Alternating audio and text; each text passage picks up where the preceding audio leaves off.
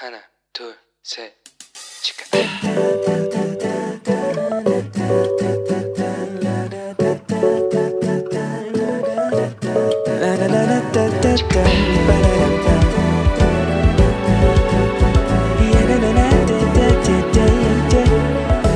Here we go. Hello，欢迎你又回到石头们的青春日记，我是你人生应援团的头号粉丝 Annie。哎， 大家，我跟你讲，其实我写了另外一个开头，但是呢，我很想跟大家分享一下，我最近啊，真的是。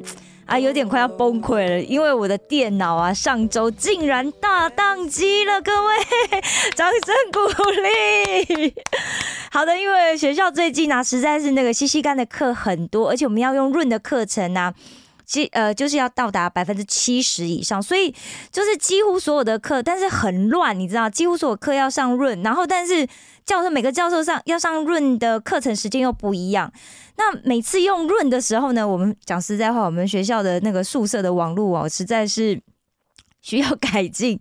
然后不仅这个润时的这个电脑跑得很慢呐、然后网络又很不给力，所以呢，你知道每次在润的时候，我的电脑就会很卡，但是我要同时操作很多事情，我可能还要看教授的讲义，然后我还要呃做笔记，然后我还要查资料，哇，我的电脑就整个大宕机了。然后我真的是冷汗都冒出来了，你知道吗？然后有一堂课，教授还很生气，因为我一直登录、登录、登录、登出的，他都没有办法好好点名。但是大家就在这个时候呢，没想到。哇，我觉得上帝真的是太神奇了，因为我真的是有点崩溃，大家知道吗？电脑坏掉，对于一个需要用电脑来上课的学生，这真的是一件非常严重的事情哦。就在我这样子哦，在这个过程当中，其实我就，而且再加上我又看到哦，我可能申请大学院的那个研究报告书要写非常多的内容的时候，非常多字是。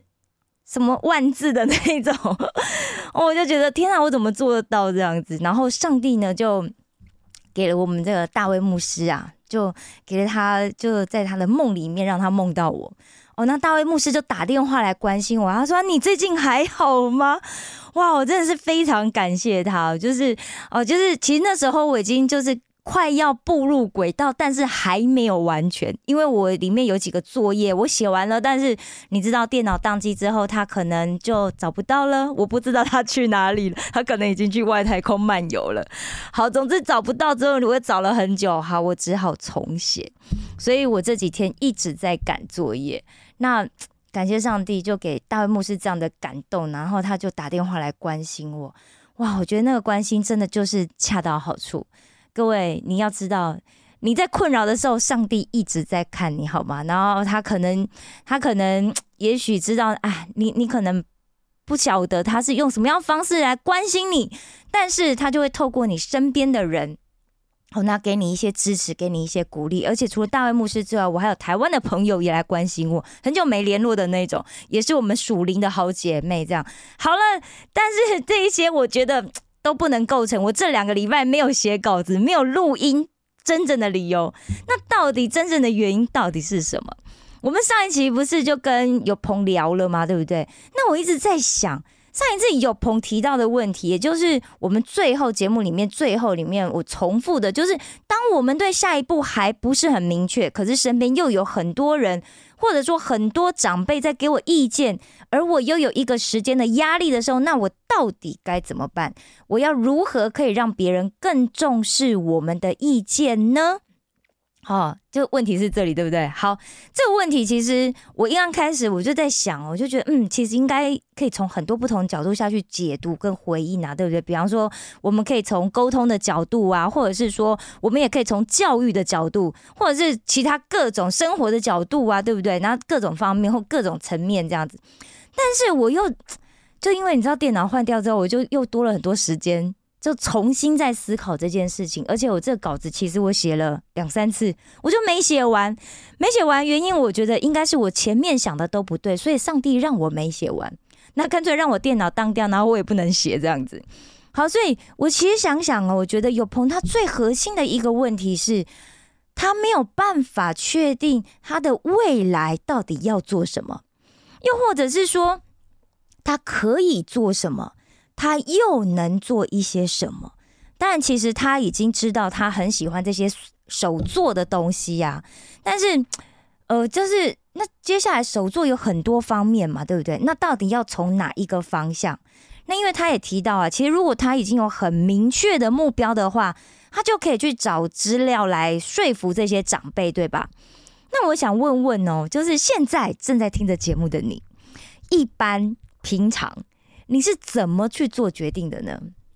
好，换我们换一个嗯，总裁或者是 CEO 等级的这个用词的话，就是说你是怎么样做决策的呢？啊，抱歉，好，但是我不能再重录了，我必须要一次走完哈。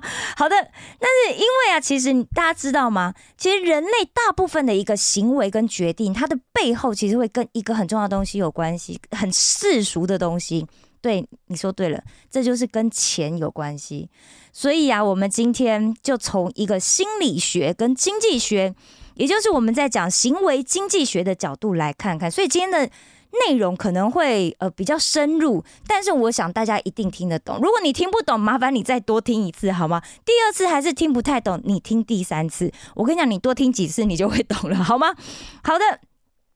好，美国有个经济学家，也就是他目前呢是全世界行为金融学最知名的一个理论家，同时呢，他也是两千一七年这个诺贝尔奖经济学奖的得主，也就是理查·塞勒教授。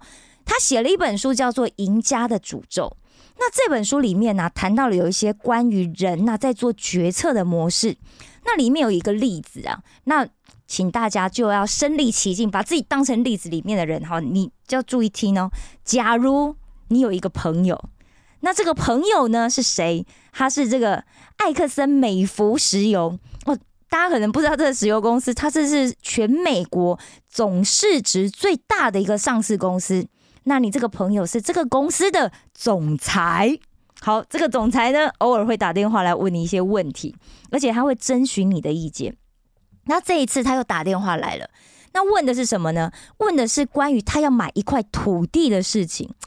而且你听这个情况听起来啊，应该是有另外一家石油公司破产了，所以他不得已，他必须要去卖掉他一部分的土地。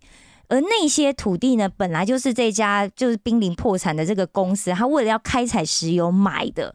那其中有一块地。是这个艾克森美孚石油的总裁感到非常有兴趣的。那就在不久之前呢，他得到的消息就是说，大概啊只会有三家公司来参加竞标这块土地啊，也就是说只会有三个人来买，那大家比，当然就比嘛，谁谁谁出价最高就谁买到，对不对？所以这总裁讲，嗯，不过才三个人，所以他只打算出价一千万美金来买这块土地。但是就在刚刚，他得到了一个最新的消息。就是另外还会有七家公司来参加投标哦，哇，不得了了！所以这一下呢，变成总共有十家的厂商，他要来参加这块土地的投标。好问题，那么这个埃克森美孚石油的总裁，他出的价钱，你觉得应该要提高或者是降低呢？那你会给他什么样的建议呢？诶，大家听到这里。我想你应该跟我一样，我想大部分的人的直觉应该就是，嗯，当然要提高价钱呐，对不对？毕竟现在参加的人变多了嘛。那如果不提高出价的话，那肯定会标不到这块地呀，对不对？但是你知道，刚刚题目里面讲的是，应该是要提高或者是降低。诶，为什么还要降低呢？所以这里面呢有一个隐藏的陷阱。也就是大家经常会忽略的另外一个很重要的一个参考因素，也就是说，假设每一个投参加投标的公司啊，你为了要留下一些获利的空间，所以他们都会出一个比他们认为就是这块土地实际上拥有的这个价值还要再低一点的价格，这样才合理嘛，对不对？因为我花低一点点的钱，这样子我才能够去有一些获利的空间嘛。那当然，这里面有一个人，其实他知道这块地底下的石油，它到底真正的、确实的数量是多少。所以有一些参加的人，他可能会猜的高一点；那有一些人可能会低一点。但是这里因为要做，我们要做推论嘛，所以我们先假设所有的投标者对于这块土地他所拥有的这个数量的估计都是准确的。也就是说，不管你猜多少了，你猜的就对的啦。好，那那么你觉得谁会赢得这一次的这个土地的标案呢？谁会买到这块地呢？你觉得呢？好，对你说的没有错，答案就是买到这块地的人，就是对这个地底下石油数量估计的最。乐观的人，也就是说，他觉得他是含量最大的人。可能这十个人里面，有人觉得，哎，我觉得这可能只能产出一千公升。那有人觉得，我觉得它可以产出一万吨。有人可能觉得它可以产出十万吨。对，那就是十万吨的人，那个那个人买到了，因为这个人呢，他才有可能出一个高于这个土地的价值的价钱去买到这块土地。大家说对吗？好。讲到这里，这个就是这个经济学上就让大家会感到很畏惧的，这是什么？赢家的诅咒。在很多的这些竞标者参加的这个标案里面呢，得标的人常常是输家啊！You are loser，太可怕了，谁要变成输家，对不对？那为了要避免这个赢家的诅咒啊，关键是什么？就是说，当这个参加的人啊，也就是参加投标的人越多的时候，你出价呢就要越保守。虽然这个可能看起来有点违反直觉啦，但这才是理性的。这就是经济学里面讲到的反常的现象。但是啊，我们一般人其实，在做决策的时候啊，我们非常容易会陷入到有一种叫做沉入成本的影响。什么叫沉入成本？沉入成本代表的就是我们在过去在做选择的时候，我们所投入的这些时间，或者是所投入的这些金钱等等的这一些的成本。为什么呢？因为我们希望可以保有我们自己的面子啊，对不对？我们要证明我们自己是对的啊。特别是当我们过去投投日投入的这些成本啊，非常的大，那但是呢？结果跟效益并不是很好的时候，所以我们很讨厌，就是那种很讨厌投资会损失嘛，对不对？而且你如果投资失败的话，你会很很勇敢的承认说：“哎，我就是投资失败了嘛。”大部分的人不会哦，我也不会，因为很害怕去承认错误，对不对？所以就因为这样子的一个心理作祟，所以我们就更容易会陷入这个沉入成本的这个决策陷阱里面。好。你如果还是不是很明白的话，打个比方，也许你有时候会听到，就是父母亲啊或者长辈啊，就谈到说，哦，他们花了很多钱啊，然后去买了一档什么很有名的股票啊，然后买了之后，哇，这个股票就跌了，他就被套牢了，对不对？好，这个道理呢，就是因为这个沉没成本就会影响他们做决策的判断。为什么？因为他觉得他花了很多钱去买呀，对不对？所以这个股票在跌的时候呢，你觉得他会马上卖掉吗？他不会，他会很犹豫，我到底要卖，我到底不要卖。所以当然就不可能会，他不会去做出这种，就是我及时马上我就认赔杀出啊。哦，通常这种人几率比较低啊，比较少啊。然后或者是我就马上去转移其他的投资标的。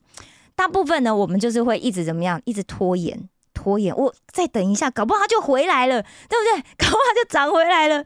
结果是什么？他的损失就越滚越大。好，当然呢，有朋友他现在其实他并没有自己投入所谓的金钱成本，对不对？他投入的是自己的时间成本。好，讲到这里，那我要来跟大家问一下，你觉得你的一个小时值多少钱？你觉得呢？你一个小时值多少钱？好，现在韩国的最低时薪是八千七百二十块韩币嘛？但是啊，就是今年就是呃，韩国的雇佣劳动部，他在八月份的时候有正式的公布，就是明年韩国最低的时薪啊，要提高五点一个 percent，来到一个小时是九千一百六十，耶！那我们就我们很开心说哇，薪水要涨五趴的时候，哎，各位，我再分享另外一个数据给你。根据啊，这个韩国保健社会研究院啊，但是这数据比较旧啊，在二零一零年，它有个统计调查里面，就从子女出生到大学毕业，也就是大家现在的阶段，大家知道吗？父母亲养我们在韩国平均二十二年的费用，平均要有两亿六千两百零四万的韩币。哇，也许你会跟我讲，哎，你那。是什么什么古老的数据啊？十一年前的，对不对？你能不能讲点新的？不准呐！啊，当然我其他手上有其他更新的数据，但是因为那些数据分类更细，所以我今天不另外说明。而且我要跟你讲哦，这个数据数费用啊，这个数据啊，它其实就算十一年之后，它不会变得更低，它只会更高。为什么？大家还记得吗？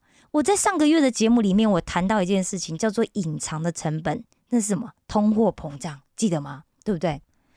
但是啊，这是我们家，也就是我们的父母亲，平均他的一个月的收入是在三百万到三百五十万左右韩币的这个家庭哦，平均一年会在我们的教育费上花上一千一百九十一万，也就是说有四个月我们的爸妈都在做白工，为什么？因为薪水都花在我们身上了，而且他还不能生病，他每天都要去上班，好吗？